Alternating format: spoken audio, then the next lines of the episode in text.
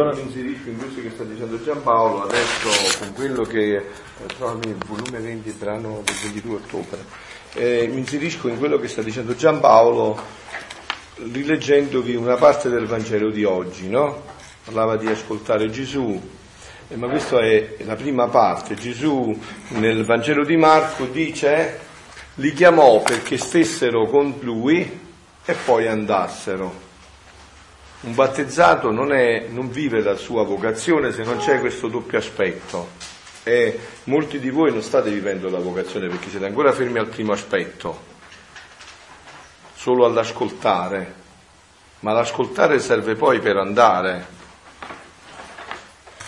E ieri infatti io ho letto, voi sapete che le domeniche c'è una doppia colletta, si può scegliere tra la prima, che è quella sempre ufficiale, e la seconda. Io quasi sempre, rarissimamente, sembra ad abbreviare, ma invece la liturgia è bella proprio quando è lunga, no? Quindi, venti, volume venti, ventidue ottobre. Oddio che nella vocazione battesimale ci chiama a essere pienamente disponibili all'annunzio del tuo regno.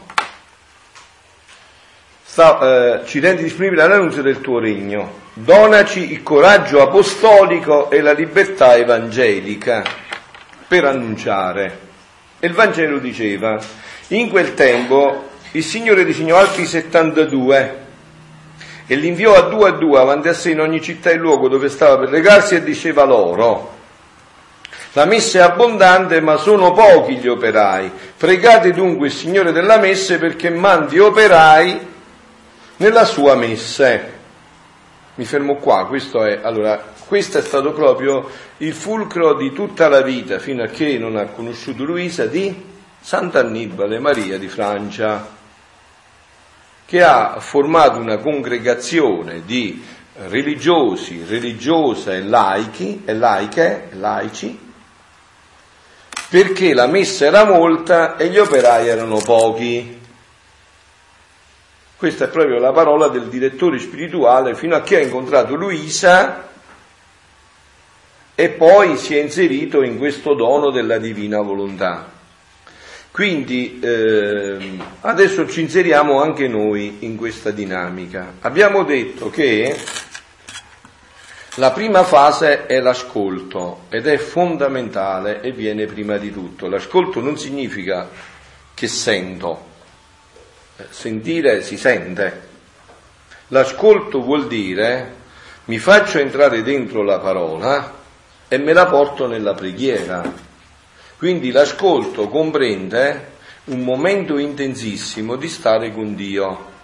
Per esempio, prima di venire da voi ho pregato dalle sei alle dieci e un quarto, ho fatto quattro ore e un quarto di ascolto. Poi però parlo, mi si scaricano le batterie e stasera faccio dalle cinque alle nove, altre quattro ore di ascolto. E nel frattempo vado. Questo non l'ho inventato io, questa è la giornata di Gesù. Andate a vedere il Vangelo di Marco, una giornata di Gesù, e vedete come, come si svolgeva la giornata di Gesù. Si svegliava al mattino prima che facesse buio, quando non trascorreva tutta la notte. Si svegliava al mattino prima che facesse giorno. Quindi in Israele quando fa giorno? Ecco, quindi si svegliava verso le quattro del mattino, anche un poco prima. E poi che faceva? Dopo che aveva pregato, andava a guarire gli ammalati, a cacciare i demoni, a insegnare. E poi ritornava la sera sul monte a pregare. E quando non trascorreva tutta la notte si finiva a mezzanotte. Allora, quindi questa prima fase è importante, anzi è fondamentale, ed è quello per esempio che facciamo una volta al mese. Voi siete chiamati qua per questo, però vi siete un poco fermati a questo, e questo non, non realizza la vocazione battesimale. L'ascolto serve poi per la missione. Oddio che nella vocazione battesimale ci, es- ci chiami a essere pienamente disponibili all'annunzio del tuo regno.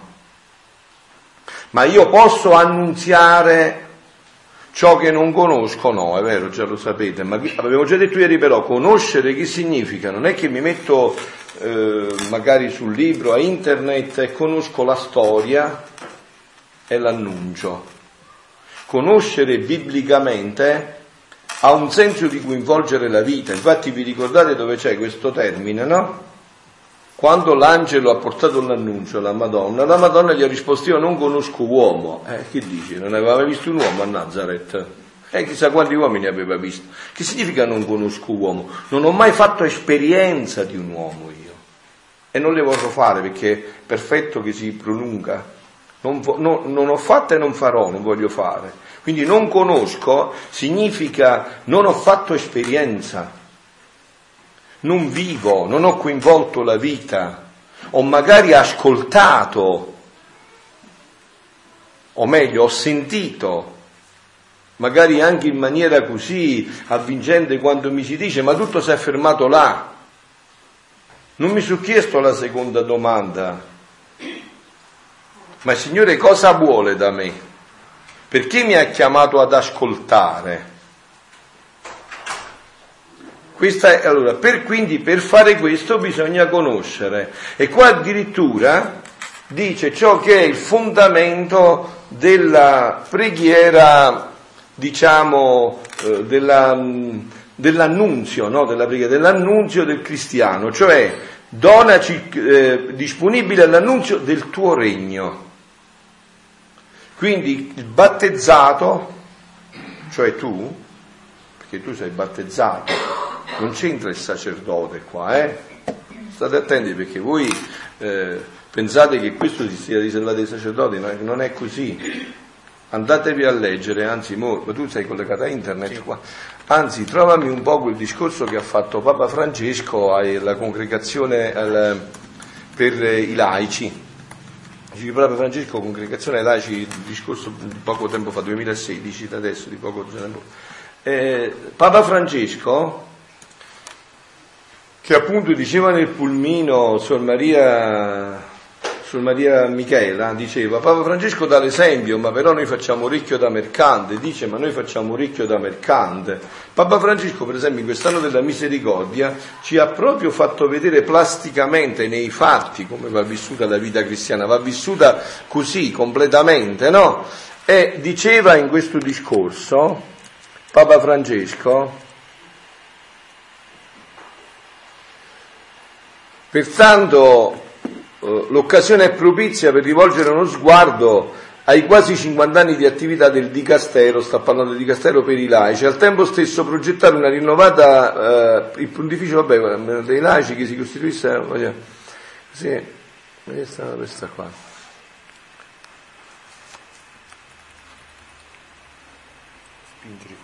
Ecco, possiamo dire perciò. Allora, leggiamo prima, ringraziamo dunque il Signore per gli abbondanti frutti e le numerose sfide di questi anni. Possiamo ricordare ad esempio la nuova stagione aggregativa e poi la comparsa di nuovi ministeri laicali e tutto il resto. Possiamo dire perciò che il mandato, sta parlando a voi, ai laici, no? Per il ma- che, che avete ricevuto dal Concilio è stato proprio quello di spingere i fedeli laici a coinvolgersi sempre più e meglio nella missione evangelizzatrice della Chiesa. Non per delega della gerarchia, quindi capite, trovate una scusa se dite ma il parroco, il vescovo, non c'entra niente, voi non siete dei delegati del parroco, del vescovo, voi siete dei re, dei sacerdoti e dei profeti e dovete saper far valere questo con educazione, con carità, ma certo, ma se voi non siete formati non lo potete far valere, avete capito dove sta il fatto, quindi assumiamoci le responsabilità, perché sennò poi ve le dovete assumere davanti a Dio, non è che trovate la scusa dicendo ma il mio prete, il mio... non c'entra niente, il tuo prete, non... chi è il tuo prete? Insomma, è un prete, cioè non, non significa niente questo, cioè tu hai il mandato non per delega, non perché io ti ho delegato. È un mandato ontologico nell'essere, nel momento in cui sei stato battezzato, e questo l'ha detto esplicitamente, non Pinco Pallino, Papa Francesco, non per delega della gerarchia, ma in quanto il loro apostolato è partecipazione alla missione salvifica della Chiesa, alla quale sono tutti deputati dal Signore per mezzo del battesimo e della confermazione. La confermazione sapete cos'è? La cresima, no? eh, questa è la Costituzione dogmatica Lumen Gentium al numero trentatré, e questa è la porta d'entrata alla Chiesa. Si entra per il battesimo, non per altre cose. Questo è l'ingresso, è il battesimo. Ecco perché io vi ho voluto qua, alcuni da cinque sei anni, no? Vedete, io non è che ho delegato Giampaolo a parlare della Divina Volontà. Adesso ti faccio la delega e tu puoi parlare. Giampaolo si è formato, certo, io sono dietro le spalle, l'ho ritenuto capace di, e ho detto fai pure. E eh, magari ci fosse tanti di voi che facciamo così. Però vi devo vedere, insomma, e vi devo vedere la passione. Giampaolo poi è libero, non ha niente, insomma, un piccolo lavoretto e tre o quattro figli. Quindi voglio dire, insomma, avete capito, no? Da buoni intenditori poche parole. Cioè si tratta di coinvolgere veramente la vita, perché io vedo tanta mollezza. Eh, ci vuole, capito? Cioè, se abbiamo trovato il tesoro, coinvolgiamo la vita, mettiamocela dentro. Non aspettiamo più, abbiamo avuto la grazia di avere questo Papa che ci ha detto siate coraggiosi, sbrigatevi, rischiate, rischiate, rischiate, se sbagliate poi si vedrà, si aggiusterà, rischiate, portate avanti il discorso, non vi, non vi nascondete dietro al dito, non ci si può nascondere dietro al dito, sempre esce qualcosa. Quindi dice, eh, eh e per il battesimo, e questa è la porta d'entrata della Chiesa, non per l'ordinazione sacerdotale o episcopale, non si entra così in Chiesa. Io non sono entrato con l'ordinazione sacerdotale, sono entrato col battesimo. Nel battesimo io ho scelto la felicità della vita consacrata e tu la rubi- l'infelicità della vita matrimoniale, questo l'hai scelto tu. Quindi ognuno se vede i fatti suoi, insomma, capito? Ognuno sceglie le sue cose, questo viene dopo, insomma, no? Ognuno poi si fa i fatti suoi, vede dove trova la felicità. Però il punto fondante sta là, il gioco fondante è qua. E, e, e tutti siamo entrati attraverso la stessa porta. È il battesimo che fa di ogni fedele laico un discepolo missionario del Signore, sale della terra, luce del mondo, lievito che trasforma la realtà da di dentro.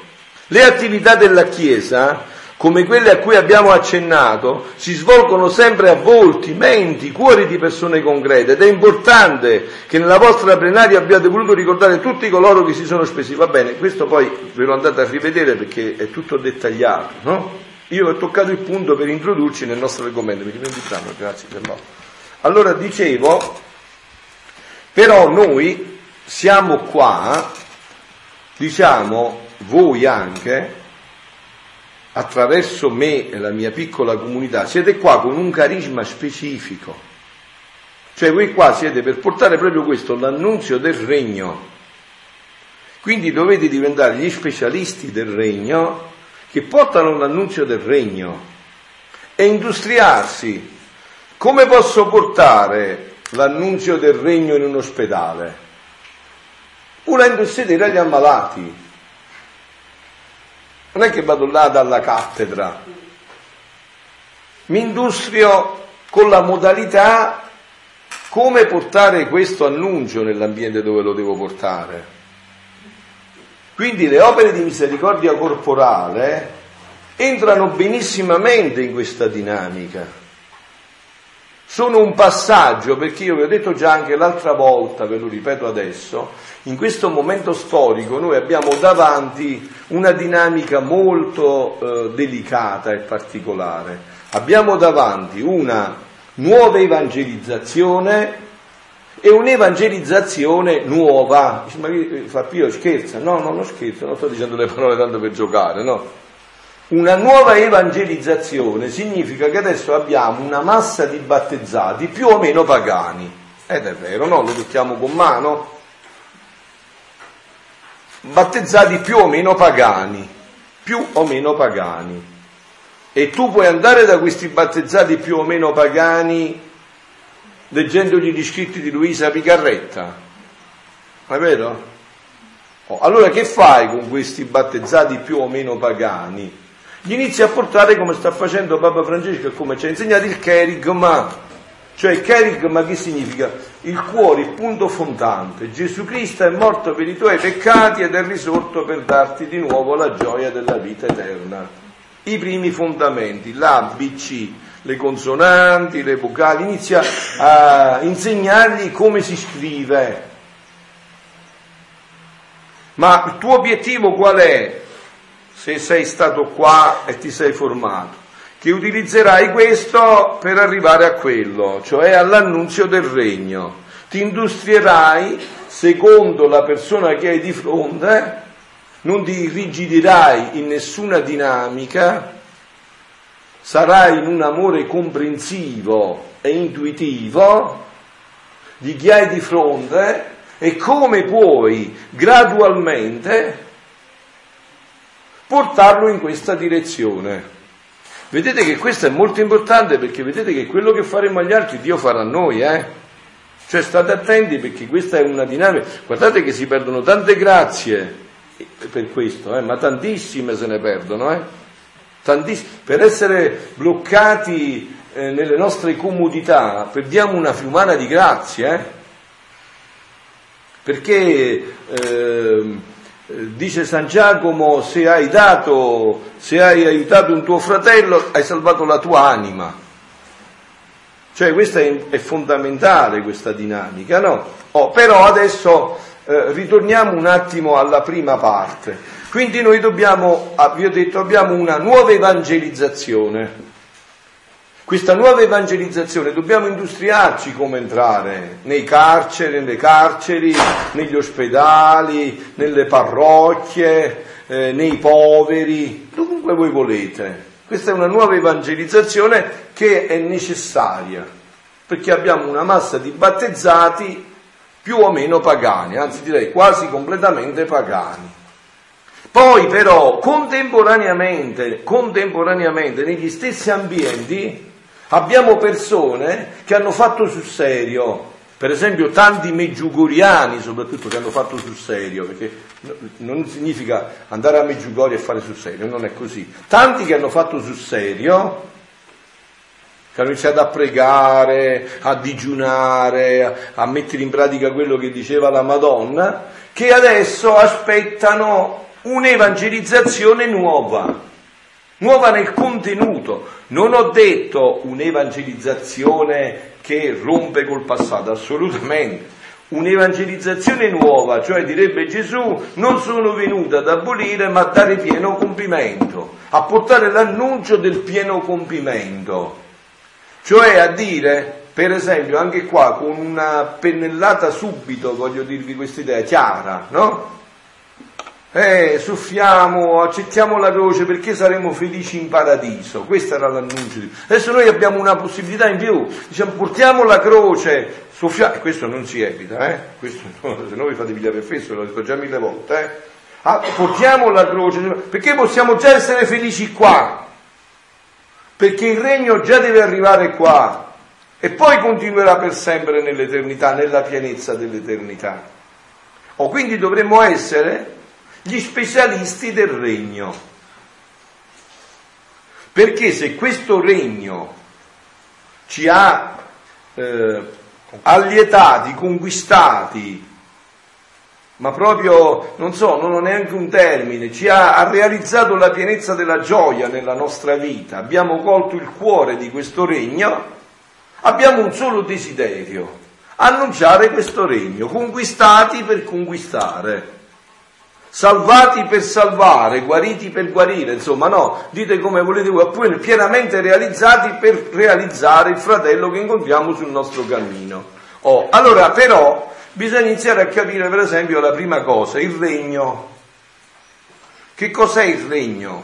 Già come categoria, queste cose avreste dovuto fare da soli tra un mese e l'altro. Tra un mese e l'altro, invece di mettere messaggi di mistici, di tutte queste stupidaggini che vedo io, cose che non contano niente più per uno che ha conosciuto la Divina Volontà, se no non l'ha conosciuta, no? Avreste dovuto approfondire questo. Per esempio il regno, voi sapete che chi era Archimede che diceva datemi una leva e solleverò il mondo, no? Ogni eh, pensiero ha un punto fondante, o dei punti fondati, principali, su cui si fonda tutta l'asse, e questo non sfugge neanche la Bibbia, Per esempio, uno dei concetti centrali, se non il principale, è proprio il concetto di regno. Il regno è uno dei concetti principali della Bibbia. Infatti, il regno è stato, vedete a leggere i Salmi, per esempio, vedete quante volte c'è questo concetto di regno. Per Gesù è stato proprio la sua, il suo fondamento. Come ha iniziato la sua predicazione? Convertitevi e credete al Vangelo. E poi ho detto il motivo. Perché? Perché il regno di Dio è vicino. Andate a leggere il Vangelo di oggi. Annunciate che il regno di Dio è arrivato. Annunciate che il regno di Dio è vicino. Per Gesù andate a vederlo nel Vangelo e vedrete che il regno era la sua passione. Quando l'angelo Gabriele è apparso a Maria, come gli ha detto? Ci vedrai un figlio e il suo regno non avrà mai fine. Gli ha annunciato il regno. E il suo regno non avrà mai fine. Andate a leggere gli Atti degli Apostoli, la Chiesa dei primi secoli, le lettere, e vedete che posto ha il regno in questa predicazione, il posto principale. Il regno di Dio. Mai però era stato chiamato il regno della divina volontà, perché lo dovreste sapere a memoria se avete letto gli scritti. Gesù lo dice chiaramente: potevo annunciare a dei mezzi storpi o totalmente storpi che ancora non sapevano niente più della loro fede, questo annuncio non era possibile, quindi ha dovuto rimandare questo annuncio del regno. Quindi il regno è il cuore, uno dei punti fondanti di tutta la Sacra Scrittura. Noi però abbiamo avuto la grazia, attraverso gli scritti di Luisa, ma io chiamo gli scritti di Luisa, ma questi sono gli scritti di Gesù, voi lo sapete, l'ho dimostrato anche nei testi, l'ho fatto vedere, questi sono gli scritti di Gesù. Noi abbiamo avuto la grazia di conoscere proprio cos'è questo regno, che cosa farà questo regno. Allora prendiamo un brano adesso per entrare più profondamente in questa dinamica. Siamo al volume venti e il brano è dell'ottobre ventidue. Luisa dice: stavo pensando tra me al santo volere e dicevo tra me. Vedete, Luisa, siamo nel millenovecentoventisei, quindi trentacinque e ventisei fanno sessantuno, Luisa ha sessantuno anni di allenamento, andava a correre nel regno, anche stando a letto, aveva sessantuno anni di allenamento, no? E dice: stavo pensando tra me, al santo volere di Dio, dicevo tra me, ma quale sarà il gran bene di questo regno? Del Padre nostro, della Divina Volontà, del Fiat Supremo, quale sarà il gran bene? Ecco la domanda. Se io non conosco quale sarà il gran bene, e quindi questo non è diventata la passione, la gioia della mia vita, mi ha conquistato completamente, mi ha incantato, non penso altro che questo, non desidero altro che questo, non bramo altro che questo, non voglio altro che questo, non vedo altro che questo, non penso altro che questo, non desidero altro che questo. Come diventa? Mi fermo alla prima parte. Sento, ma non ascolto e me lo faccio penetrare e non divento evangelizzatore. Guardate che è gravissimo per un battezzato non essere missionario. Eh? Se vi voglio bene, comprendetelo, adesso Papa Francesco è qua. Lasciate mettere le stupidaggini, che, che le cose che non contano niente, la divozione a comunione, divorziati risposati, queste sono tutte cose dei giornali, eh, divorziati risposati ne abbiamo poco, niente, eh, la maggior parte che abbiamo non vogliono neanche fare la comunione. Sono parroco, sono stato parroco una vita, sono tredici anni, tutte chiare. Pensate a questo, Papa Francesco vuole convertire a noi, vuole convertire alla Chiesa, avete capito? Perciò facciamo finta, facciamo, eh, facciamo capite, i furbi, facciamo che guardiamo da un'altra parte, guardiamo alle cose secondarie, è questo che ci vuole far passare per... Come noi abbiamo un gigante addormentato. Chi è il gigante addormentato? Il laicato. Ma voi sapete quanti sono i preti e i vescovi? Ma una piccola particina, noi abbiamo un miliardo e più di cristiani, eh, la maggior parte sono tutti quanti battezzati, sono tutti quanti laici. Allora noi abbiamo il mandato, come diceva Papa Francesco, direttamente, non è che è per delega, è diretto ce l'ha dato Gesù Cristo nel momento in cui ha permesso di, essere, di, di farci battezzare. Questo, abbiamo avuto direttamente questo mandato. Quindi dicevo allora, alla luce di questo, adesso entriamo nel cuore. Se io non conosco questo regno, non so i beni di questo regno, la meraviglia, lo stupore di questo regno, non mi innamoro sempre più di questo regno, io non diventerò mai un evangelizzatore. Allora faremo evangelizzare tanti altri. Capito? Voi avete sentito ah, il Bangladesh, quell'attentato che hanno fatto, quello era un ristorante dove sono tutti stranieri, no? La maggior parte erano italiani, poi c'erano giapponesi, voi sapete come li hanno uccisi, perché sennò se si salvavano, gli hanno detto dici qualche versetto del Corano, nessuno sapeva niente e loro con la lametta piano piano gli tagliavano il collo, capito? Quindi, cioè, se noi non siamo evangelizzatori oggi, siamo già bocciati. Non c'è che ci deve bocciare Dio, ci siamo autobocciati, capite? Ci siamo autobocciati già. L'evangelizzazione è fondamentale, cura tante malattie, cura anche lo spiritualismo, che è molto diffuso lo spiritualismo, spiritualismo, ismo, tutto ciò che finisce ismo, esasperazione, spiritualismo, ricerca di sentire, ricerche di mani sulla testa, ricerche di miracolismi, ricerche di, di carismi, che persone che dicono, questo è lo spiritualismo. Avete capito? E da questo spiritualismo sapete come ci si guarisce? Andando a pulire il sedere agli ammalati, andando dai carcerati, andando dai poveri, andando dai barboni. Si guarisce dallo spiritualismo, che è molto diffuso. Perché voi avete, se non avete questa idea, voi avete un'idea sbagliata dei mistici santi. I santi non sono spirituali, i santi sono santi. Stanno cagati in nuvole, ma hanno i piedi ben piantati in terra. Capito? Per esempio, a un padre, un San Pio, mai potresti accusarlo di spiritualismo. Eppure quello parlava con gli angeli tutti i momenti, a Maronna, Gesù Cristo, a Sant'Antonio, a San Pasquale, non ci mancava nessuno. Sta sempre con la testa nelle nuvole. Però avevi i piedi così piantati in terra che ha fatto un ospedale a San Giovanni Rotondo, che se ci sbatti con la testa contro il muro ti fracassi, che è talmente spesso che non, nessuno è riuscito a fare un ospedale così. E non ha detto, ma a me Dio mi ha dato il carisma della guarigione, che ospedale? Venite da me, ta, guarito, pum, guarito, è eh, l'ospedale. Ca- eh, come l'ha voluta chiamare? Casa sul lievo della sofferenza. Casa sul lievo. State attenti, figlioli, perché si corre questo rischio dello spiritualismo. La preghiera... Quando io dico pregate, pregate, pregate, insegnato dalla Madonna, significa spiritualisti. Avete capito? Spiritualisti eh, sono, dico io, per rendervi un concetto che tutti conoscete sicuramente, sono degli zallanuti. Non so santo, sono zallanuti. Con voi, ma con egocentrismo. Eh, bravo. Fa rima con egocentrismo. Capito? E provoca, come? Tutto con lo smoke. E procura tante malattie. Quindi adesso entriamo più profondamente in questa dinamica e vediamo un poco che cos'è questo regno. Allora Luisa sta chiedendo, ma quale sarà il gran bene di questo regno del Fiat Supremo Gesù?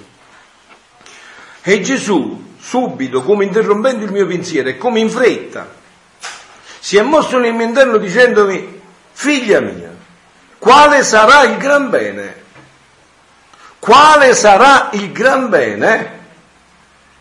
Il regno del Fiat, del mio Fiat, racchiuderà tutti i beni. Allora, domanda, però non rispondete con la bocca, voglio bene, fatemi parlare a me, voi parlate nel cuore. Domanda, ma voi credete veramente questo che ha detto Gesù, che racchiuderà tutti i beni? Allora, se è così, rispondetevi nel vostro cuore, se è così, non servono le parole, stanno avere i fatti. Allora, per me è stato così. E io ho ribaltato tutta la mia vita, le mie letture, eh, lo statuto della comunità, no? Tutto. Noi adesso abbiamo uno statuto riconosciuto ufficialmente dalla Chiesa, dove il cuore di tutto è proprio il regno della Divina Volontà. Quindi se veramente è entrato questo, si vede che la vita di chi è entrato è cambiato totalmente orientamento. Vi ho detto, per esempio, diamo l'esempio di Giampaolo, per dire un esempio concreto. No, no, ma per dire, no, ma per dire un esempio concreto sui fatti. Eh sì, eh no, ma perché, cioè no, ma per un esempio concreto nei fatti, perché a voi non, non, non so, non ho visto, per esempio, Giampaolo, che lo conosco, ci conosciamo da anni, no? Avendo poco tempo anche per chi c'ha i bambini, il negozio, la, la, tutta una serie di situazioni, poi penso che il maggior tempo gli ruba la moglie, no? Ah no, e allora, avendo tutto questo, no? Eh, nei tempi liberi, eh, Giampaolo, tu leggi San Giovanni della Croce nei tempi liberi, Santa Caterina da Siena, vai al rinnovamento dello spirito, nei catecumeni, eh, vai a cercare qualche sacerdote carismatico che ti possa aver detto. E allora che fai nei tempi liberi? No, no, dici tu Giampaolo, che fai? Non sto scherzando, dici che fai nei tempi liberi? Approfondisco il dono. Ecco quello faccio, approfondisco il dono. Questo è il problema, cioè leggendo gli scritti, cioè, ascoltando quello da che... Da solo mi viene male, diciamo. Appunto, quindi il problema sta qua, avete capito? Cioè la risposta a questa domanda non è con la bocca, è con la vita. E state attenti che in questa risposta però c'è un segreto, c'è la guarigione della vita. E qua... Eh, lasciate perdere, perché io l'ho detto a Giampaolo, lo cito perché lo conosco, non è che Giampaolo ha fatto niente ancora, non so neanche che cos'è ancora la Divina Volontà come me, ma lo cito solo perché lo, lo peggio, conosco, peggio, eh? Lo, ma lo conosco insomma, no? Cioè perciò lo cito. Giampaolo, che vedete adesso, non è certo quello che ho conosciuto io, sai quando è stato sette otto anni fa, anche lui magari cercava il carismatico, altre cose, capito? Però questi scritti lo hanno convertito, lo stanno convertendo, eh, bravo. Lo stanno convertendo, è proprio così, è giusto, vedi? Lo stanno convertendo e si vedono i fatti, ecco dove stanno le dinamiche, cioè dopo Dio inizia a guarire la tua vita, tu pensi ai fatti suoi e lui pensa ai fatti tuoi.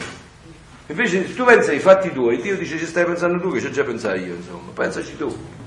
Se sai tu la strada, come vuoi toccare certe strade, io ti rispetto, pensaci tu. Allora, continuiamo perché vedo che avete capito, insomma. Poi cercate di metterlo in pratica, ma so certo che avete capito, insomma, no? Quindi racchiuderà tutti i beni, tutti i miracoli e i portenti più strepitosi. Anzi, li sorpasserà tutti insieme. Quindi non solo... racchiuderà tutti i beni, tutti i miracoli e i portenti più strepitosi, anzi li sorpasserà tutti insieme.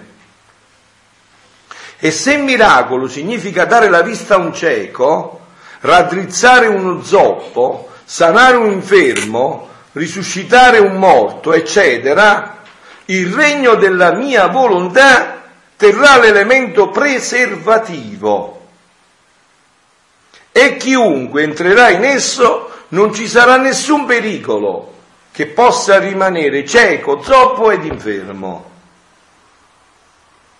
Questo è un annuncio unico, mai udito.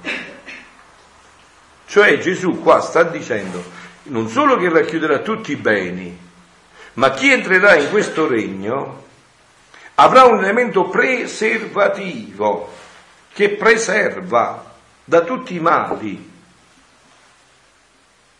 Quindi noi dovremmo soltanto industriarci di vedere come fare per entrare in questo regno, come disporci, perché questo è un dono, non è che è uno sforzo, non è che è una cosa che potremo conquistarci noi, è un dono, noi possiamo solo disporci, creare le disposizioni, sono fondamentali le disposizioni però, no?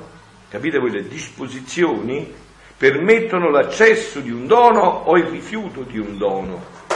Vi ho detto, no? Vi dicevo anche ieri, vi ripeto oggi, per vedere questo, questa disposizione, voi guardate la Madonna, qua sta solo sui piedi della croce, no? Guardate la Madonna, lei che cosa fa? Come è arrivata a questo grado altissimo di santità? Facendo una sola cosa, quale? Fiat me, secundum verbum tuo. Questa è stata la santità di Maria. Guardate, la santità di Maria è chiusa tutta qua, eh? in questa parola che io sto sul petto, Fiat. Questa è la santità di Maria. Fi- cioè, Fiat vuol dire, eccomi qua, sia, avvenga, mi metta a disposizione. E ha creato il vuoto dentro di sé. Ha creato talmente il vuoto dentro di sé che, non essendo una cellula per sé, Dio ha potuto riempirla totalmente di Lui. Quindi Maria in verità poteva dire infinitamente di più di San Paolo: non sono più io che vivo, è mio figlio che vive in pienezza dentro di me.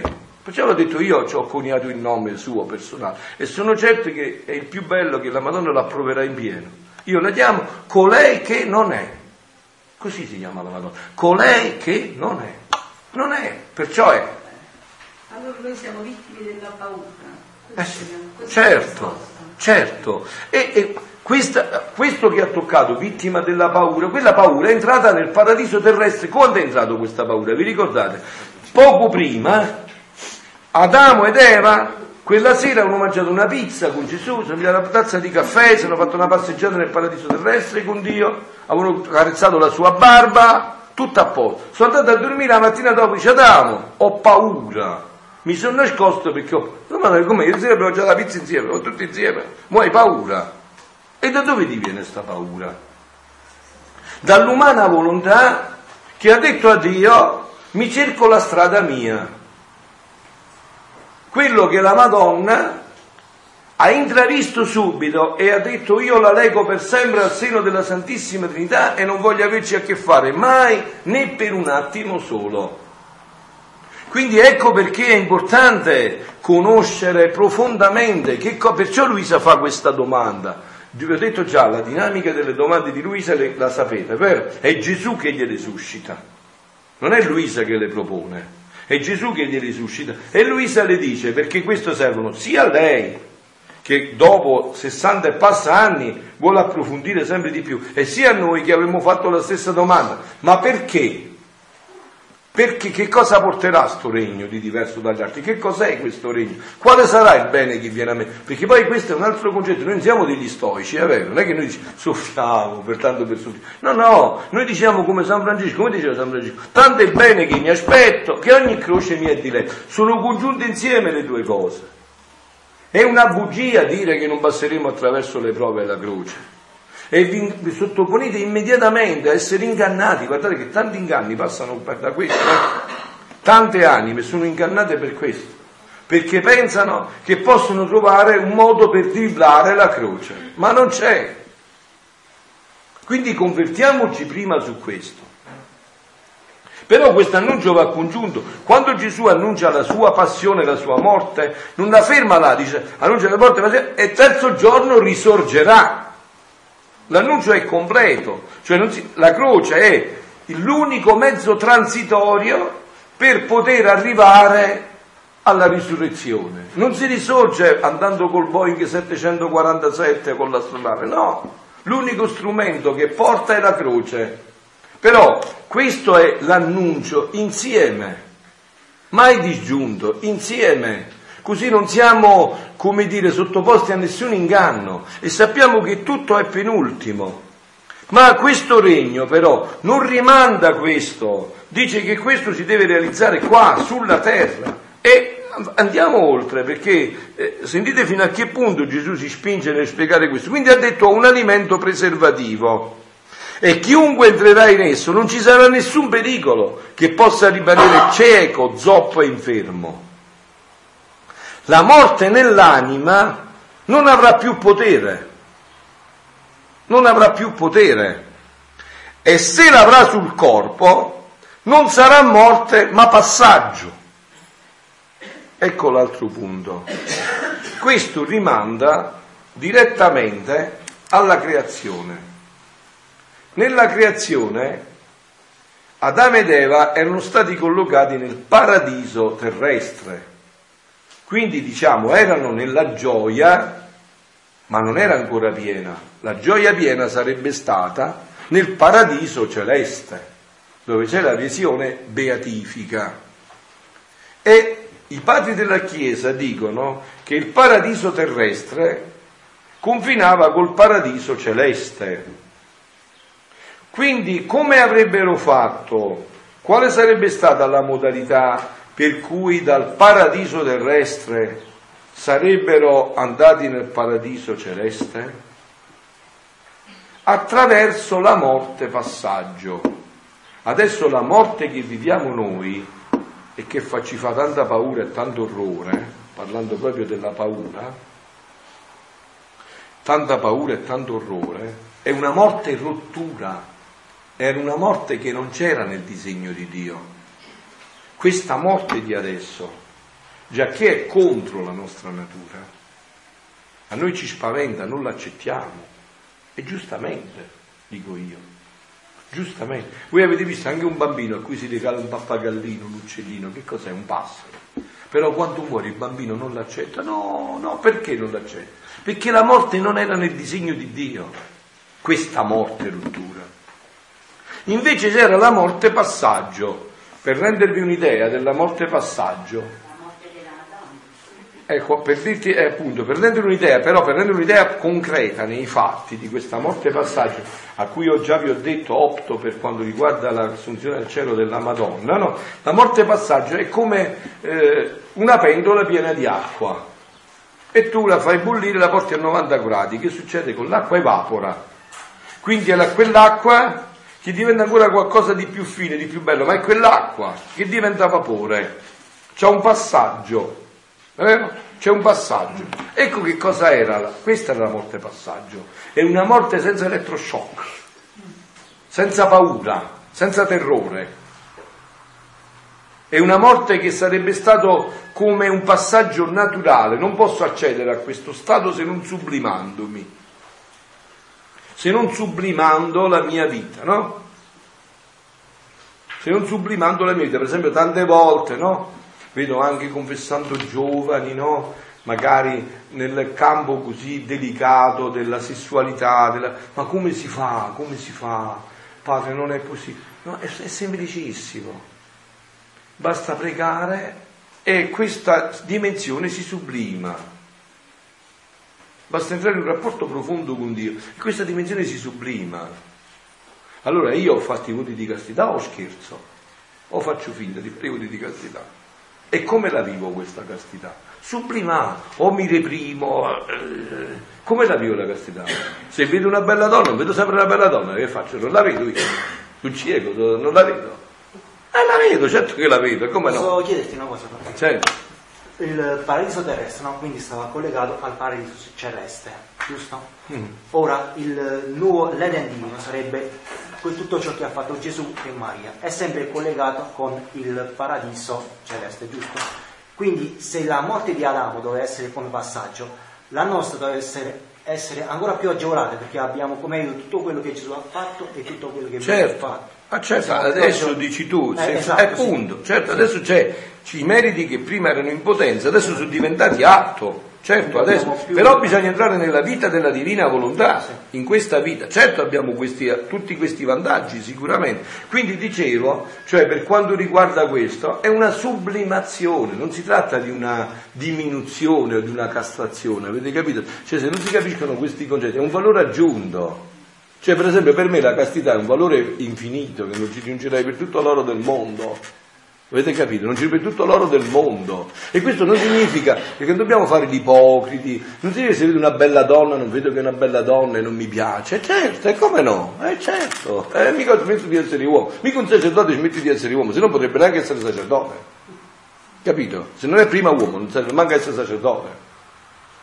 Però è stato sublimato l'aspetto, è andato in una dimensione così, che per esempio se quando uno mi viene a dire ma sai i rapporti sessuali, è come se uno ti dicesse guarda io adesso sto volando con l'astronave, col Boeing settecentoquarantasette e tu stai ancora giocando con gli alieni di carta che si facevano quando eri bambini a scuola, quando poi capirai ne parleremo, insomma, stai ancora giocando con gli alieni di carta, come sapere che cosa ti fai in un'astronave o in un Boeing settecentoquarantasette? Quindi c'è stata una sublimazione, perciò è tutto bello nella nostra fede, è tutto meraviglioso, capito? Solo se la viviamo male, castriamo tutto, capito? Quartiamo tutto, invece è tutto meraviglioso ed è tutto secondo natura, perché la vera natura è quella originale portata a quello che vi ho detto io. Com'era il rapporto di Adamo ed Eva all'origine? Era questo, capito? Era proprio questo. Era la meraviglia delle meraviglie. Era lo splendore dello splendore, era la gioia della gioia. Era questo. Che, perciò la vita consacrata che cosa vuole dire anche agli sposi? Proprio questo. Scordate che c'è una dimensione che è molto più alta, e anche vivendo quest'amore tra di voi, vivetelo in questa luce, in questa luce. Mi ricordo gli ultimi tempi con papà, no? Che magari nel paese gli dicevano adesso, c'è adesso un amore tra me e mia moglie, è molto più bello, perché noi ci amiamo da fratelli, stiamo facendo un'esperienza bellissima, è un amore che si è sublimato con gli anni, non che è diminuito perché manca il rapporto sessuale, è un amore che si va a sublimare, che entra in una dimensione infinitamente superiore. Avete capito? Non è che si tratta di andare a coartare, a castrare, a violentare queste situazioni, si tratta di farli sublimare. E questa era la morte passaggio, parlavamo di questo aspetto, della morte passaggio. Quindi Gesù dice, non solo non ci sarà più proprio la morte nell'anima, non ci sarà più per chi vive la divina volontà, ma addirittura dice anche la morte... Eh, e se l'avrà sul corpo non sarà morte ma passaggio, e mancando l'alimento della colpa e la volontà umana degradata che produsse la corruzione nei corpi, e stando l'alimento preservativo della mia volontà, anche i corpi non saranno soggetti a scomporsi e a corrompersi così orribilmente da incutere paura. Parlava della paura, vedi? Da incutere paura anche ai più forti, come lo è tuttora. Ecco anche l'altro antidoto alla paura. Voi sapete che la paura si può sconfiggere con una sola medicina, la conoscete come si chiama? Si chiama fede.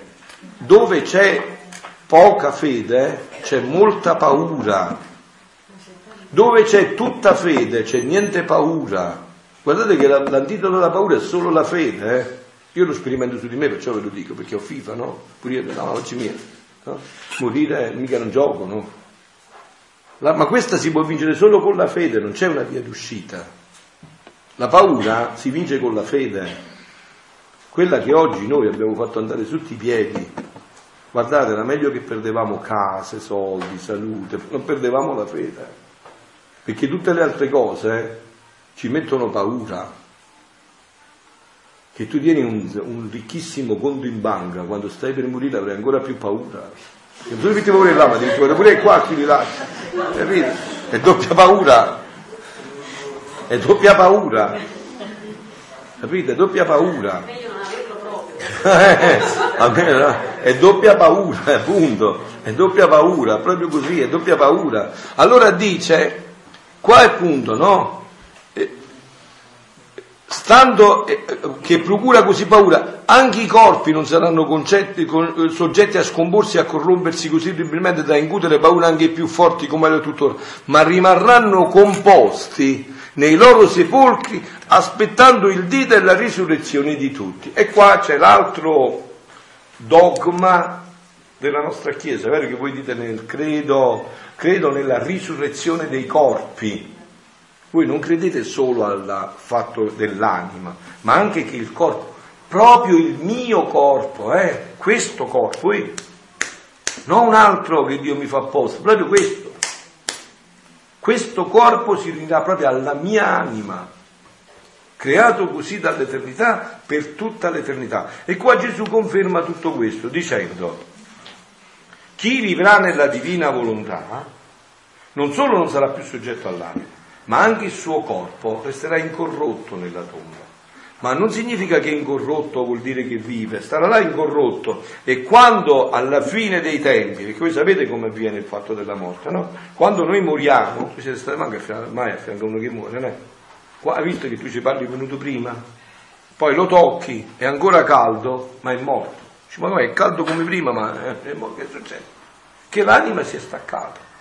L'anima, quello che anima, il corpo, l'anima del corpo, quello che anima si stacca e dove va?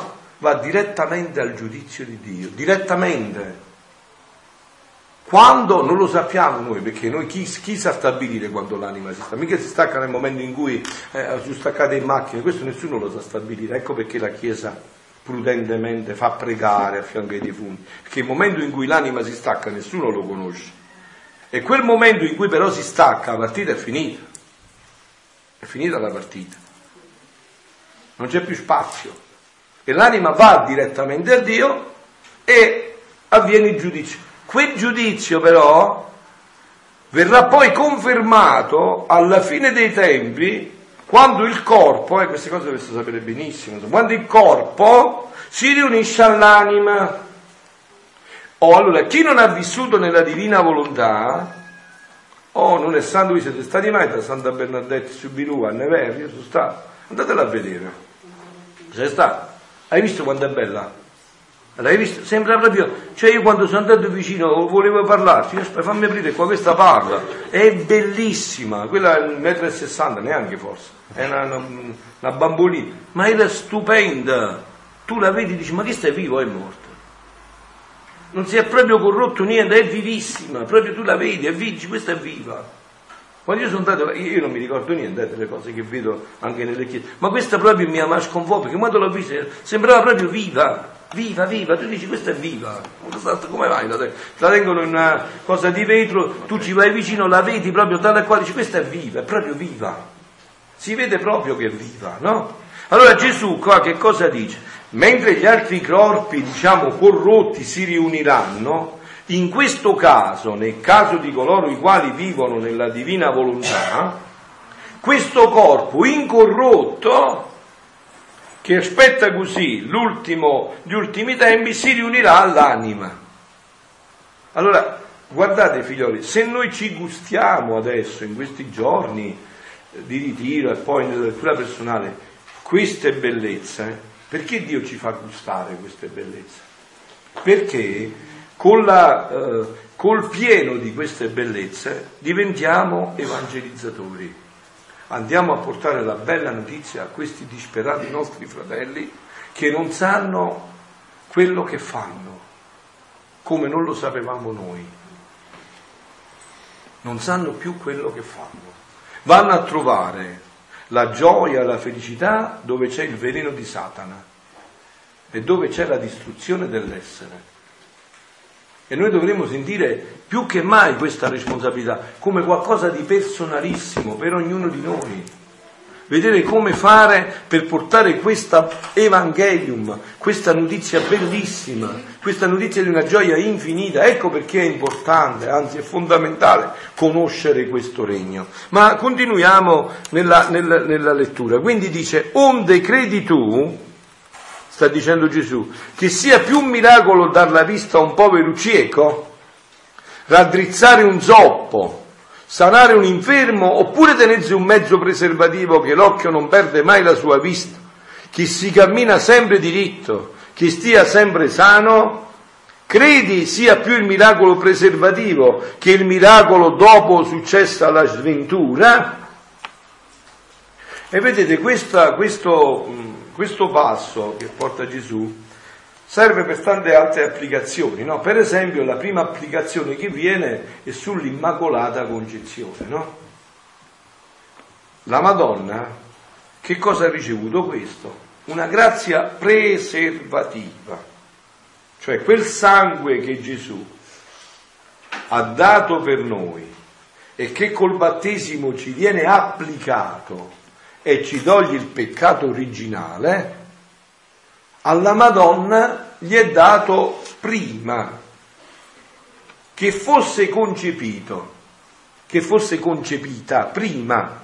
Voi sapete, no, che il dogma dell'Immacolata Concezione, che è stato proclamato il milleottocentocinquantaquattro, no, ha creato prima nella Chiesa grandi difficoltà, perché c'è una parola della Bibbia che la, la scrittura fa sempre testo fondamentale, in cui San Paolo dice tutti sono sotto il peccato. Ok, tutti, che significa tutti? Quindi dice, come mai adesso tu ci vieni a dire che c'è il dogma dell'Immacolata Concezione in cui la Madonna non è stata sottoposta a tutto questo? Come può essere avvenuto questo?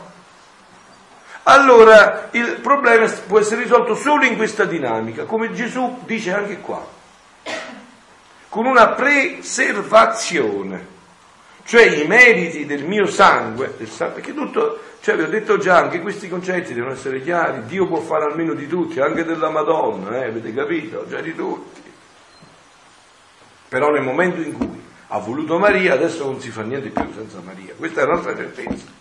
Però, a prescindere da questo, che cosa ha fatto Gesù? Ha applicato quei suoi meriti con questo elemento preservativo, cioè dice io preservo mia mamma, visto, perché tutto è in funzione della maternità, il dogma più importante della Madonna è la Theotokos, è la madre di Dio, il primo dogma, è il fondamentale di tutto, è tutto fondato là. In vista di essere mia mamma, io la preservo dai peccati. Però dice Gesù, ma state attenti, tutto questo non sarebbe stato sufficiente che io mi incarnassi, non mi sarei potuto incarnare se non avessi trovato in questa creatura la vita integra della mia volontà. Questa è l'aggiunta a tutto questo, il complemento di tutto questo, il completamento di questo. Quando poi andranno a approfondire i teologi, state certi, state sicuri, sicuri, sicuri, arriveranno a questo che vi sto dicendo io, sicurissimi. Cioè questo sarà il completamento di tutto, perché il fatto che la Madonna sia stata prevista come mamma da Dio e poi abbia ricevuto eh, questa, l'Immacolata Concezione in vista della maternità non era ancora sufficiente. Gesù non veniva, assolutamente, se non trovava una creatura in cui la sua volontà era integra, non toccata neanche minimamente. Questo ha permesso l'incarnazione, il dono della divina volontà integro in Maria, e pensate un poco, non solo integro nel, nell'inizio, ma gli è ritornato in maniera completa e piena, nessuna creatura. Perciò dice in questi scritti il giorno dell'Assunta, che festeggeremo tra poco, il quindici agosto, non si chiama in cielo festa dell'Immacolata dell'Assunta, ma si chiama festa della divina volontà, perché per la prima volta ci ritorna una creatura col dono integro e completo della vita della divina volontà, avendolo vissuto sulla terra, senza mai né per un attimo solo aver fatto un atto di propria volontà. Quindi il preservare non è qualcosa, diciamo, eh, che, mh, eh, come posso dire, insomma, non è qualcosa che è un vantaggio, è anche una più grande responsabilità, perché voi sapete che Immacolata era pure Eva, quindi anche Eva era stata preservata dal peccato originale, o meglio ancora, era stata proprio creata così, no? Quindi anche, e che ne ha fatto dell'Immacolatezza? Un macello. E invece Maria cosa ha fatto? Ha accresciuto sempre più quella vita divina che aveva dentro di sé, fino a portarla al vertice di quello che si poteva fare sulla terra. Ecco che cosa è il giorno dell'Assunzione, il vertice della vita della divina volontà che può contenere una creatura sulla terra. Questo è avvenuto il giorno dell'Immacolata Concezione, della, dell'Assunzione di Maria Vergine, il vertice della vita della divina volontà che può contenere una creatura sulla terra. Quindi il preservativo c'è anche qua. Gesù dice guardate che chi vive in questo regno entra, in, in, entra subito in questa dinamica di preservazione da tutti i mali, indica immediatamente e dice, pone la domanda, quindi che credi tu che sia più il miracolo preservativo o il miracolo dopo successo la sventura? Un giorno Santa Teresa dei Bambini Gesù sta meditando la scrittura, la parola di Dio, no? E sta meditando il passo del Vangelo in cui Gesù va a casa di Simone il fariseo, eh, perché Simone l'ha invitato a pranzo. Gli ha detto agli amici, guarda venite che oggi io farò una bella figura, vedete che nessuno di voi è venuto, invece da me verrà, verrà il rabbi qua che fa miracoli, quindi insomma si era, fatto, si era pavoneggiato, aveva fatto buffoni, ci avete venuto solo da me, venite. E così Gesù andò a casa di Simone. Mentre era là, vi ricordate no, che arriva la, la peccatrice, la prostituta, che tutti lo sapevano, e fa quel gesto di eh, può spargere il profumo, baciargli i piedi, piangere i suoi piedi, e Simone che l'aveva invitato dice eh, ho sbagliato, questo non è un vero profeta, che Se fosse un vero profeta lui saprebbe che tipo di donna è questa che sta qua, quindi ha fallito nel profeta, insomma no. E Gesù invece, che era molto più che profeta, era Dio, figlio di Dio, gli legge nei pensieri e dice: Simone, senti un poco, ma io ho fatto sto ragionamento, se ci sono due debitori, state attenti al passaggio, due debitori di cui uno deve cinquanta euro e l'altro cinquecentomila miliardi di euro, ma tutte e due però non possono pagare. Andate a vedere, sta scritto così, tutte e due non possono pagare, non è importante se il debito è piccolo o grande, la cosa importante è che tutte e due non possono pagare. E il padrone, preso il, il creditore, preso da un grande gesto di generosità, vi abbona a tutti e due il debito. Avanti. Chi gli sarà più grato? È Simone, che non sa dove andava a parare poi il fatto. Sicuramente quello che, che ha avuto il condono maggiore. E Gesù gli inizia a negare: visto Simone, sono venuto, non mi hai dato manco una goccia d'acqua per lavarmi le mani, e non mi hai dato un bacio, perché nell'Oriente l'ospitalità è sacra, saprà, cioè non hai fatto niente. Vedi questa, che è una prostituta, perché è così, eh? È vero quello che dici, ma vedi che ha fatto però, venuto, ha fatto tutto questo. E conclude dicendo: quindi Simone, vedi, chi più ama, chi più è perdonato più amerà. Madonna, l'avesse mai detto. Sta cosa fa venire le lacrime e le vertigini a Santa Teresa dei Bambini Gesù, che i santi sono veri, non fanno chiacchiere, no? Dice: la faccia mia, e io sono rovinato, quindi non ti amo più di tutti, capito? Non, non, non è un problema che ci poniamo noi, se lo pone lei, noi ci interessano altre cose, appunto, ci interessano magari i miracoli, se invece lei ci interessava, cioè, allora quindi qua è finito fatto. E come faccio? Io dico, io sono entrato nel Carmelo a quattordici anni. Non ho fatto manco un peccato, lei non l'ha detto, non so dirti, ma ve lo dico io, lo pensavo, perché i santi pensano in verità, no? Non ho fatto manco un peccato veniale avvertito. E eh, quindi io ti amo meno di tutti. Cioè, se fosse possibile, allora adesso muovi, uscirei per peccare, se si potesse peccare senza offenderti, uscirei per peccare, perché dopo tu mi ami più di tutto. Dice: qua ho perso. Poi si mette a pregare e arriva anche lei all'elemento preservativo. Aspetto, e si fa un ragionamento. Dice: metti che un medico, dottore, ha due figli e sa che uno è forte, di costituzione è robusto, l'altro invece è fragilino, è gracilino, se cade non si rialza più, come l'umanità di oggi, come noi, no? Cioè, se cadiamo non ci rialziamo più, invece se cadeva San Pio, San Francesco, voglio che saltavano, no? Cioè, quindi vedi un poco. Eh, se ha due figli che fa, e la mattina sa che tutti e due devono andare alla stessa scuola e conosce la strada che devono fare, e in questa strada ci stanno delle pietre, delle cose, allora lui che fa? Per il figlio robusto dice: lascia stare il pietre, tanto quello se cade è forte, quello si sbuccia le ginocchia, come nel mio paese, no? Si mette un po' di roba sopra e cammina, si alza, non è che si mette. Invece se cade l'altro è finita, rimane a terra per tutta la vita. Basta che scivola, cioè, ma bisogna che, che inciampa nel sasso, basta che scivola, poi, eh, poi piange tutta la giornata. Eh, infatti, eh, un po' di sangue, no? E allora dice: che, che fa il papà?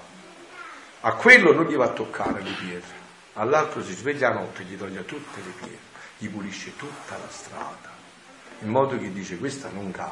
Allora dice Teresa del Bambino Gesù: quindi a me tu hai perdonato più che alla Maddalena, più che alla peccatrice. Perché io sapevi già che se fossi caduta sarei rimasta a terra, quindi per me hai fatto ancora di più. Dei santi, che grande, che grande intuizione di umiltà, eh Giampaolo? Che grande intuizione di umiltà. Dice: avresti fatto ancora di, hai fatto ancora di più per me, quindi io ti devo amare ancora di più, perché per me hai usato un misericordia ancora più grande, non è neanche permesso che io cadessi in questa situazione. Quindi dice Gesù: il miracolo preservativo, che è il miracolo dopo la sventura. Ecco la grande diversità del regno della redenzione e del regno del Fiat Supremo. Ecco la diversità che diventa modo per completare la redenzione.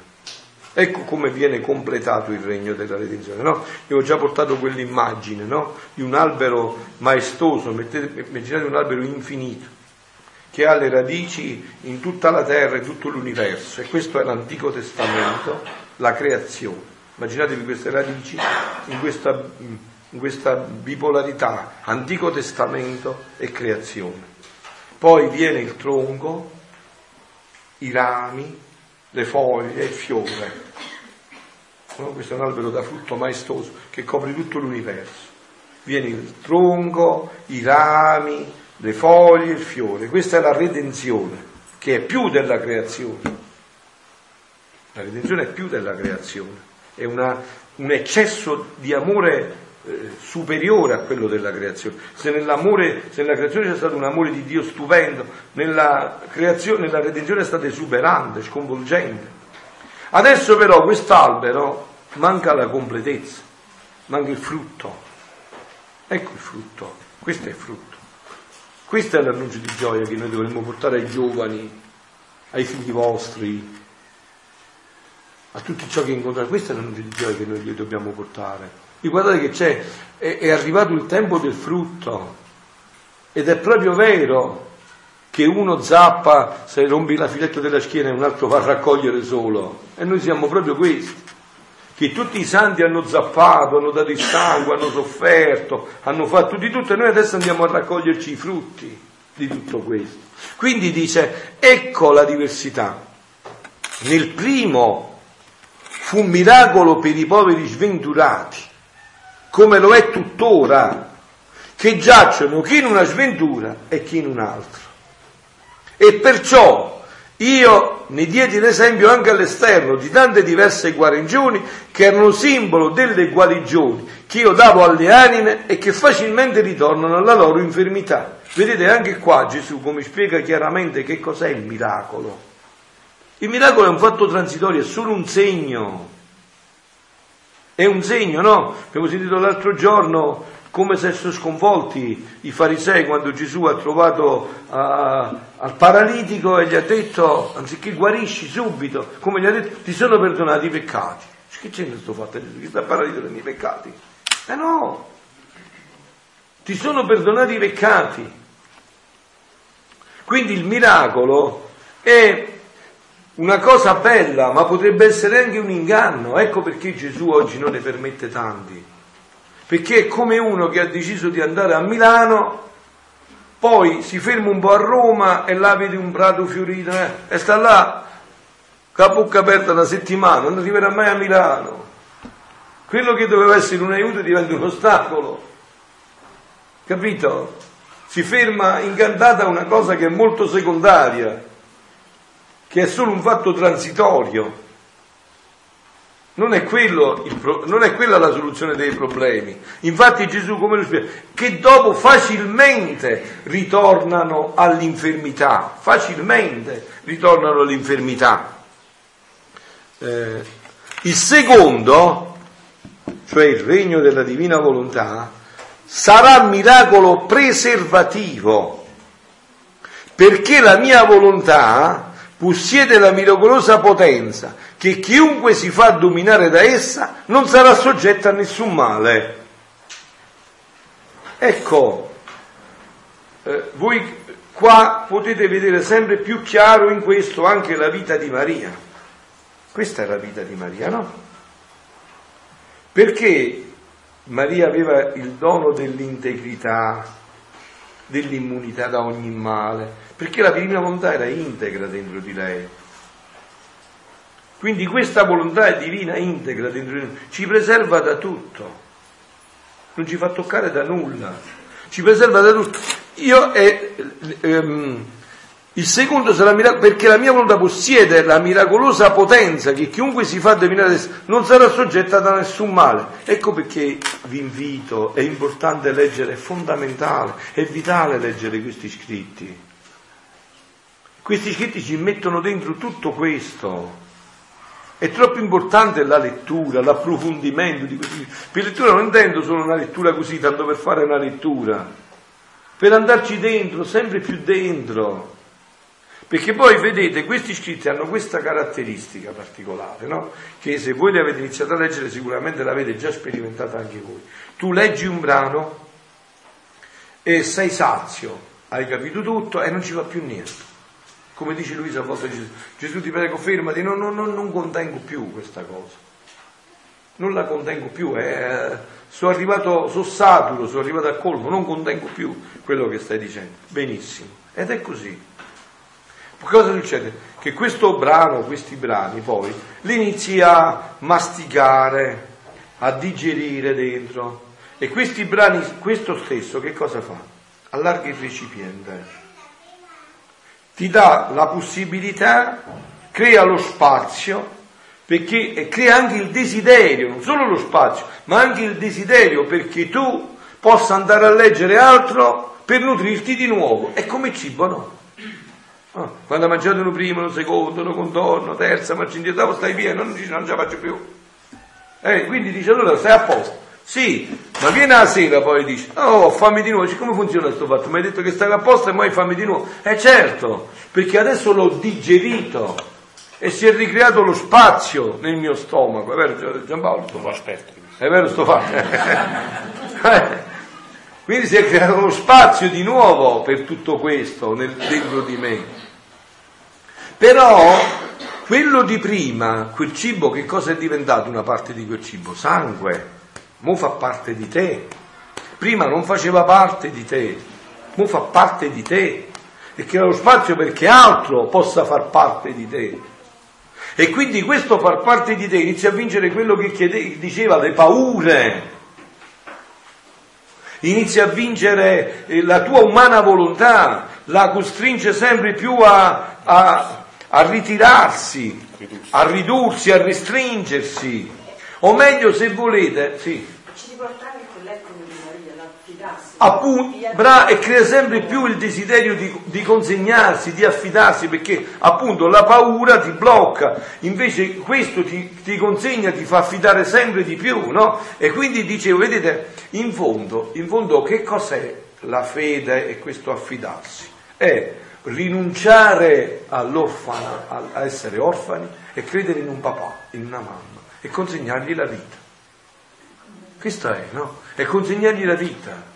Allora, leggere tutto questo, inizia a fare questa dinamica, senza che ve ne accorgete, perché Gesù è così, no? È come nell'adorazione eucaristica. Ma che fa Gesù nell'adorazione eucaristica? Fermo là in un pezzo di pane, ti trasforma la vita. Non so, molti di voi sicuramente fra poco prenderete il sole, io no, non ci tengo proprio, insomma, no. Ma voi tutti voi prenderete il sole, no? E, e che succede quando andate a prendere il sole? Che se ti espone il sole e sei arrabbiato ti abbronzi? Rispondetemi. Sì. Se sei calmo ti abbronzi, se sei, dormi ti abbronzi, se sei sveglio ti abbronzi, se cammini ti abbronzi, se sei fermo ti abbronzi. Cioè l'unica condizione qual è? Che devi stare di rimpetto al sole, poveri voi insomma, no? Che devi stare di rimpetto al sole, questa è l'unica condizione, vero? Questa è l'unica condizione. Così è. L'adorazione eucaristica che cos'è? Io sto, io lo guardo e lui mi guarda e mi trasforma la vita. Gli iscritti questo fanno. Io li leggo, ci, ci, ci metto il mio cuore dentro e loro iniziano a trasformare tutta la mia vita. La iniziano a trasformare in dolore, com'è lo stile di Gesù, in silenzio, senza sceneggiate napoletane, anche senza apparenze. Semplicità, sì, ma però così ecco, ecco, brava. Proprio in questa inizia a dire tante se, ma non ho sentito, ma perché non ho... Iniziano a, togliere, iniziano a fare un cammino profondo di purificazione e di guarigione in tutto l'essere, inizia a entrare in tutto l'essere e senza sceneggiate napoletane, come successe con Naaman il Siro. Naaman il Siro, ho detto che chi legge gli scritti, poi tutta la Sacra Scrittura la legge così. Ricordate Naaman il Siro che teneva la lebbra e il re gli disse, la giovinetta che era stata deportata ebrea, gli disse al re, ho speso un sacco di soldi, tutti i medici, cioè, non guarisce, si ammala sempre di più. Ma io conosco uno in Israele che si chiama Eliseo, mandalo là, quello è un profeta di Dio, lui lo guarirà. E il re riebbe questo di oro per mandarlo là, eh. Poi il re dell'Israele che non sapeva neanche che aveva un profeta, pensava che quella era una scusa per fare guerra, dice come ti guarisco il leproso, i leprosi devono morire, oppure eh, mo mi mandate a questo qua. E Eliseo gli manda, dice, dice al re che c'è un profeta qua, no? E e quello dice, ah sì, e andate da quello, allora andate a profeta. E quello andò là, dice, adesso mi guarirà, mi uscirà, metterà le mani in testa, farà tutto il rito esorcistico, tutta una preghiera di guarigione lunghissima, ha tanti segni straordinari. Eliseo non si affacciò proprio, c'era, c'era il suo compagno, che la, il suo servette che l'aiutava. Si faccia dire che ci sta una mezza pozzanghera sotto là, un laghetto, se va a menare otto o sette volte dentro là. Mamma mia, l'avesse mai detto, andavano, si sveglia la febbre a quaranta. Dice, ma come stanno i fiumi a, al mio paese in Libano, che profumano bellissimi, l'acqua che scorre è stupenda, e questo mi ha fatto fare tutti questi chilometri, però c'era un bagno là, era fatta, no? Ma lascialo perdere, questo è proprio è una rovina, questo problema. Quale profeta? Questo è, è, cioè, anzi è meglio che ce ne andiamo prima che magari mi viene un colpo di testa, no? Invece i, i, i servi che stavano con lui, gli inferiori, gli disse, senti un po', ma ti avesse detto devi fare questo, devi fare quello, devi salire la montagna scalzo, devi non mangiare una settimana, l'avresti fatto per questo? Cioè, e mo ti ha detto vado a lavare sette volte là e provano, sta qua a fianco la pozzana. Si andò a lavare e il corpo diventò come un giovinetto di diciotto anni, senza apparire niente, senza neanche apparire niente, senza né apparenza, nei fatti avvenne tutto, nei fatti avvenne. Questi sono, sono scritti che hanno virtù incantatrice, andate a leggere tutte le virtù che hanno dentro, così, trasformatrice, bilocatrice, uh, non bastano i termini. Giovanni, adesso facciamo fare una ricerca futura a Giampaolo, tutti i termini di, che, che hanno, le virtù che hanno questi scritti, tutte le virtù che Gesù dice che hanno questi scritti. Voi sapete, per esempio, questa parola che a me mi ha sempre colpito dall'inizio quando la dice, la virtù incantatrice, no? Cioè la virtù incantatrice significa, hai visto quando incantano i serpenti, i cupi, i serpenti rimane incantato, non sa fare più niente, talmente affascinato, talmente incantato, che è tutto preso dentro, no? È tutto preso dentro. E questi scritti hanno questa virtù incantatrice, incantano la volontà umana, la fermano come il serpente e fanno fare tutto alla volontà divina. Sono talmente affascinati, talmente entusiasmati, che come dicevo, scompaiono tutti i semi, tutto, tutto, si, si riduce tutto a un atto di semplicità. Si riduce tutto a un atto di semplicità. E tutto diviene chiaro in un istante, in un momento diviene tutto chiaro dentro. Quindi l'importanza di questi scritti, no? Però vi ho detto, state attenti, questo passaggio che abbiamo citato all'inizio, li citiamo adesso, li citiamo, citiamo di nuovo adesso. Vi ho detto però, queste due cose vanno insieme, no? Il momento formativo col momento attivo, contemplativo. Contemplativo, tutti e due insieme. Se rimani sempre incantato così e poi non vai dai poveri o da chi ha bisogno, non sei più un contemplativo, sei un zallanuto. Cioè, hai capito? Sei fermo là, quindi non agisci e non ricicli la possibilità. Sei un egocentrico. E quindi vuol dire che qualcosa non è scattata, non è scattata qualcosa. Queste due dimensioni vanno sempre insieme. Marta e Maria lavorano sempre insieme. Guai se si esaspera uno, si finisce nell'ismo. L'ho detto già, si finisce nell'ismo.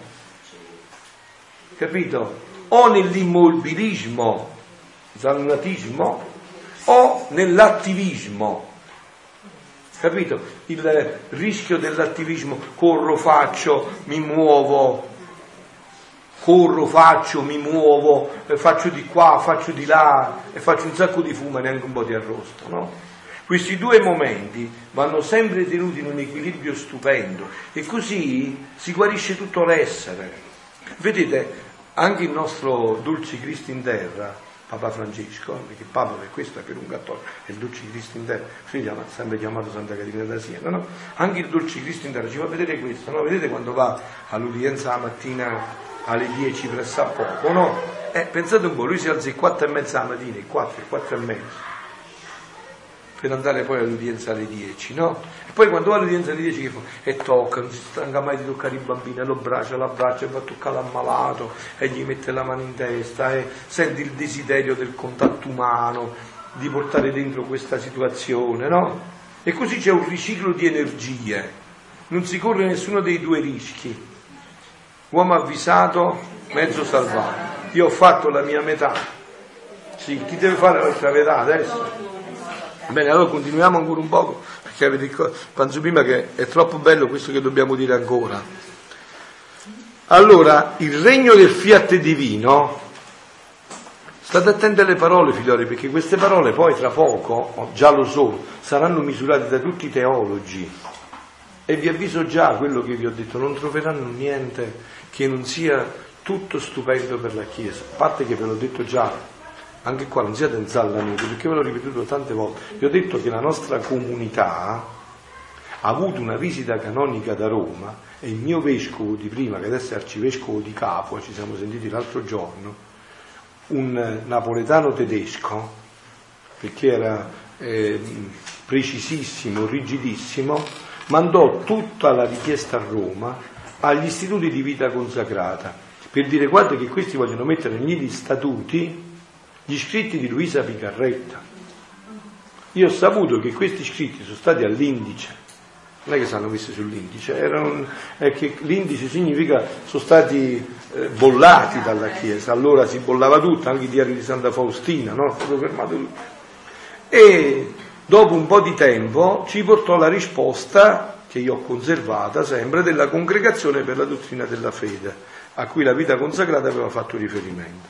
E la risposta fu: Eccellenza carissimo, questi scritti sono stati già esaminati nel millenovecentonovantaquattro e non si è trovato nulla di contrario alla dottrina cattolica, perciò Sua Eccellenza, se vuole, perché sempre tutto da lei dipende, può farli inserire sicurissimamente nel, negli statuti. Ecco perché c'è questa realtà, avete capito? Ecco perché c'è questa realtà. Quindi eh, dice Gesù, perciò dico state attenti alle parole, perché le parole sono fortissime, ecco perché creano sbandamento. Se non creano sbandamento è come la stessa cosa, no? Quando appunto in quel Vangelo che citavo prima, no? Quando gli hanno portato il paralitico e gli hanno detto, e ha detto lui, eh, tu, i tuoi peccati sono perdonati, e gli ebrei sono andati in tutte le furie, noi ci fa né caldo né freddo, no? Vabbè. Invece gli ebrei, ma quelli erano privi, no no. Quindi se tu sei un vero credente avresti pure tu detto la stessa cosa, ma che dici? E chi sei tu che dici che i peccati sono perdonati? Questo lo può fare solo Dio. Chi sei tu? Sei Dio tu? Sì, eh, solo se mi dici che sei Dio, se no come ti perdoni questi peccati? Come ti permetti di dire che i peccati sono perdonati? E così è qua, sapete? Se non vi sconvolgete è perché appunto non li leggete profondamente. Cioè voi sentite che cosa dice Gesù, dopo aver detto già che sbandisci tutti i mali. Il regno del fiat divino farà il gran miracolo di sbandire tutti i mali. Ma che dici? Che dici? Tutte le miserie, tutti i timori. Ma che dici? Uè, che dici? Lo chiedete voi, che dici? Tutti i mali, tutte le miserie, tutti i timori. Quindi io non avevo più né mali, né paure, né fifi, niente più. Eh, sta scritto così. Eh, non è che sta scritto di un altro modo, sta scritto così qua. Tutti i mali, tutte le miserie, tutti i timori. Questo è l'aspetto, diciamo, tra virgolette, negativo di quello che toglie. Perché essa non farà il miracolo a tempo e a circostanze. Cioè, ma sto male e mi guarisce. No! Ma si terrà i suoi figli del suo regno con un atto di miracolo continuato. Cioè è come se, per dare un'immagine, no? È come se una cascata di miracoli fossero sempre, colassero sempre su Giampaolo, costantemente, sempre, senza mai lasciarlo un attimo. Quindi fosse sempre sottoposto a questa cascata di grazie e di miracoli. Avete capito che cosa bisognerà andare a vedere in questi scritti? Che io sto già prevedendo, cioè vedendo prima, perché da sei anni faccio questi ritiri e grazie a Dio tutto va avanti sempre più profondamente, perché qua sono cose di una, di una profondità e di un'intensità unica. di una profondità, di un'intensità unica. Farà il gran miracolo, non al tempo, ma si terrà i suoi figli nel suo regno con un atto di miracolo continuato per preservarli da qualunque male e farli distinguere come i figli del regno suo. Io vi invito, carissimi, mo che tornate a casa, andate a rileggervi questo brano e andate, e, entrate e uscite dagli estasi. E così e metterete insieme le due cose che abbiamo detto, Marta e Maria, perché leggendo questi scritti avviene naturalmente questo che vi ho detto, per un'osmosi naturale, cioè io sento tutta questa gioia, questa felicità, questo entusiasmo, questa, non, non so manco come definirlo, questa è, come, non ci sono termini, no? È un amore, ma che dici quando dice eccessivo, non, non rende l'idea, è eh? un amore sconvolgente di Dio per la sua creatura, che supera ogni limite, che supera tutto, no? E quindi ti mette il desiderio dentro di andarlo ad annunciare ai fratelli, di dire guardate, ma io ho trovato la soluzione a tutti i vostri problemi, l'ho trovata, non è mia, è di Gesù, me l'ha suggerita, me l'ha detta, me l'ha indicata, perché non devo dirla a tutti? Come non sento il desiderio di dirla a tutti? Io ho un'idea speciale, diciamo, se c'ho un'eccezione particolare, non me lo servono soprattutto i giovani, perché ne hanno bisogno di questo, hanno bisogno di questo annuncio per tirarli fuori da dove stanno, hanno bisogno di sentire questo annuncio, di dire guarda che noi non veniamo ad annunciare la tristezza, l'angoscia, le liberazioni, i rinunci, le cose, noi veniamo ad annunciare la gioia piena, quella vera, quella che voi cercate dove non c'è e che vi distrugge, e invece noi sappiamo dove c'è e ve la vogliamo annunciare, questa è la gioia che vogliamo annunciare. Vi annuncio una grande gioia, disse l'angelo, quando vi annuncio una grande gioia, e quale più grande gioia di questo che abbiamo da annunciare noi, io e voi che stiamo approfondendo queste meraviglie? Cioè dovremmo essere tutti presi, compresi, eh, infervorati da questo, col desiderio di dirla a tutti, di annunciarla a tutti. E a questo, è questo nelle anime. Ma sentite, non è finito, perciò ho detto la parte finale è ancora la più bella, abbiamo ancora qualche minuto, ma anche nel corpo ci saranno molte modifiche, perché è sempre la colpa l'alimento di tutti i mali, eh, questo è l'alimento di tutti i mali, i mali sono alimentati da questo, dal peccato, dalla colpa, e questo è l'alimento di tutti i mali, non c'è via d'uscita. Non si esce di qua, e avendo invece l'elemento preservativo, quindi non permettendo che il male entra, anche il corpo avrà delle modifiche. Avete capito che sta dicendo Gesù? Si modificherà anche il corpo, si tratta solo di un fatto di anima, si tratta anche di un fatto di corpo. Ecco perché vedete che Marta e Maria vanno sempre insieme, noi siamo corpo spirituale, spirito incorporato. E tolta la colpa mancherà l'alimento del male, molto più che la volontà mia e peccato non possono esistere insieme, quindi anche la natura umana avrà i suoi benefici effetti.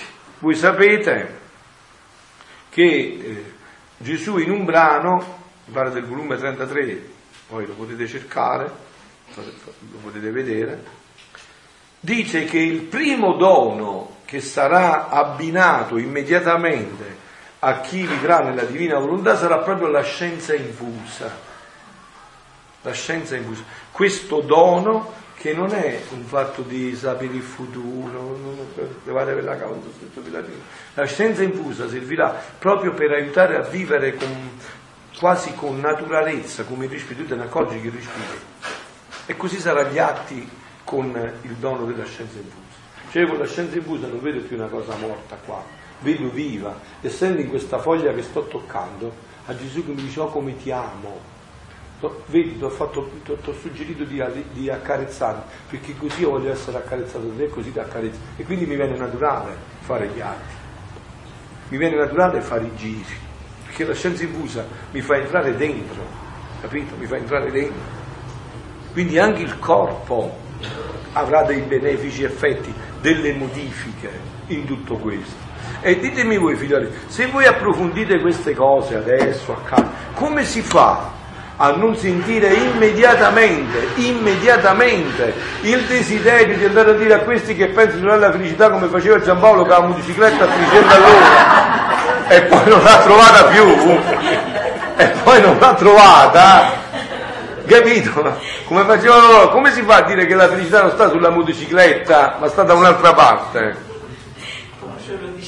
Appunto, appunto. Come si fa, se non ci industriamo a portare questo annuncio, a trovare le modalità con quella caratteristica che vi ho detto, che oggi abbiamo una nuova evangelizzazione, un'evangelizzazione nuova. Quella che stiamo facendo noi è un'evangelizzazione nuova, ma c'è bisogno di fare una nuova evangelizzazione per condurre all'evangelizzazione nuova. Questo è stato il passaggio anche per voi, perché quasi tutti voi vi ho presi da una, da una, da una massa di battezzati un poco lontani. Eh, appunto adesso staremo bella questa e perciò che noi dobbiamo diventare un po', perché tu significa degli infiltrati ah, sì. delle comunità, non escludere le comunità, assolutamente, assolutamente, che stiamo avendo noi, assolutamente, noi assolutamente siamo inseriti in una comunità eh, assolutamente, assolutamente, e sono già due persone che stanno assolutamente, e questo e questo stiamo dicendo, ci vuole la chiarezza, e questo ci vuole.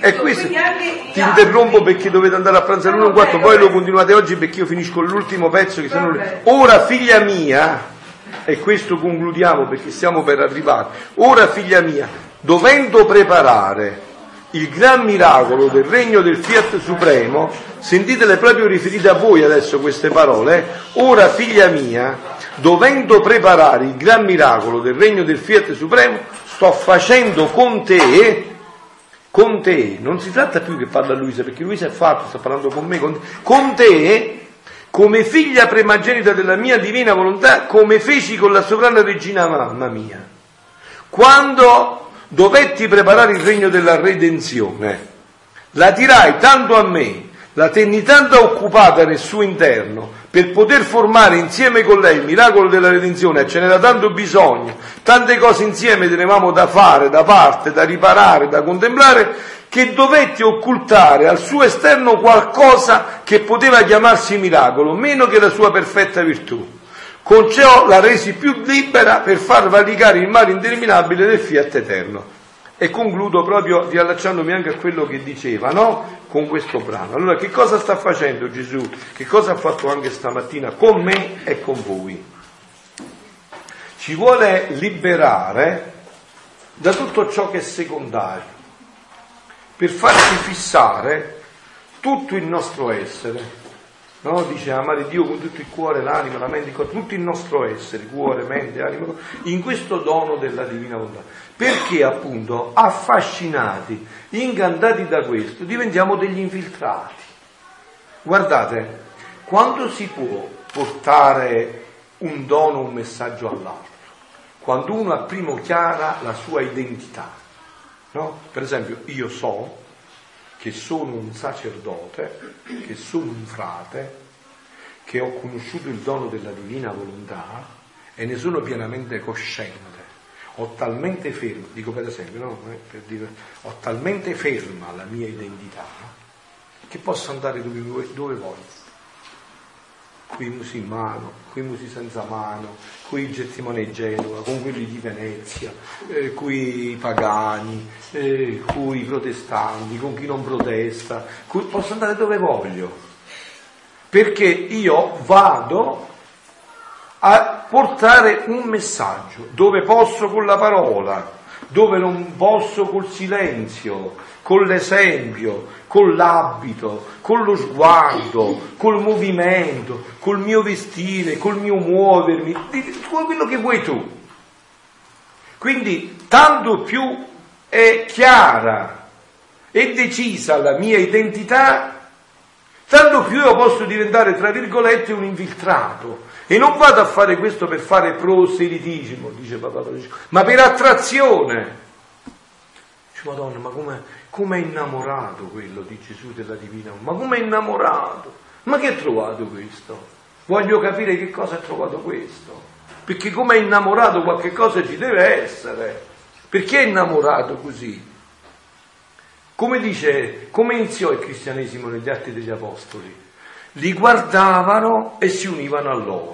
Guarda come stanno insieme, mettono la carne e i maccheroni tutti insieme, i soldi tutti insieme, vedi quello si è venuto a casa perché aveva i poveri là e ha messo insieme. Cioè, ah, questi si vogliono bene veramente, questi non sono zallanuti, non stanno solo cagati di nuvole, fanno pure i fatti.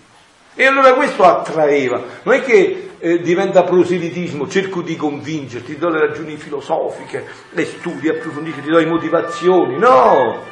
Sono talmente affascinato che affascino, sono talmente incantato che incanto, sono talmente innamorato che innamoro. E quindi posso infiltrarmi, tra virgolette, perché ho da dirti qualcosa di bello, in cui nel momento in cui lo percepirai, mi dirai beneato che ti sei infiltrato, che Dio ti strabenedica giorno e notte, che ti sei... Ne, ne, uh, veloce... Perché... Sì, difatti ci cercano per, per il rosario, ci cercano, ci per... telefonano per, per, per, per ecco, tutto. Beato, be... Appunto, appunto, te lo dico io, perciò appunto, beato che siete infiltrati, beati che siete venuti a portarmi questo annuncio, perché questo annuncio ha trasformato anche la mia vita cristiana, da cristiano all'acqua di rosa, mi ha fatto diventare cristiano di rose. L'angelo del Signore portò l'annuncio a Maria. Ave o Maria, piena di grazia, il Signore